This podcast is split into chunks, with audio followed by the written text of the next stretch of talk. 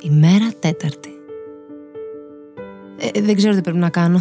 Πρώτη φορά μου συμβαίνει. Είναι περασμένα μεσάνυχτα, νωρίς το ξημέρωμα.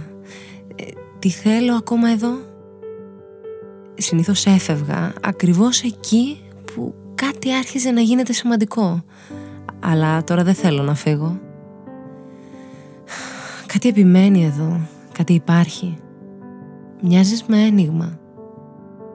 Αν δεν σε έχω στην απόσταση που σου πρέπει, μπορείς να γίνεις ασύγκριτα γοητευτική. Για οτιδήποτε πιο κοντά σου, θα έλεγα οριακά επικίνδυνη. Από την άλλη, όσο πιο μακριά σου παραμένω, τόσο περισσότερο αδιάφορα κινδυνεύουν να καταλήξουν όλα. Τι είσαι;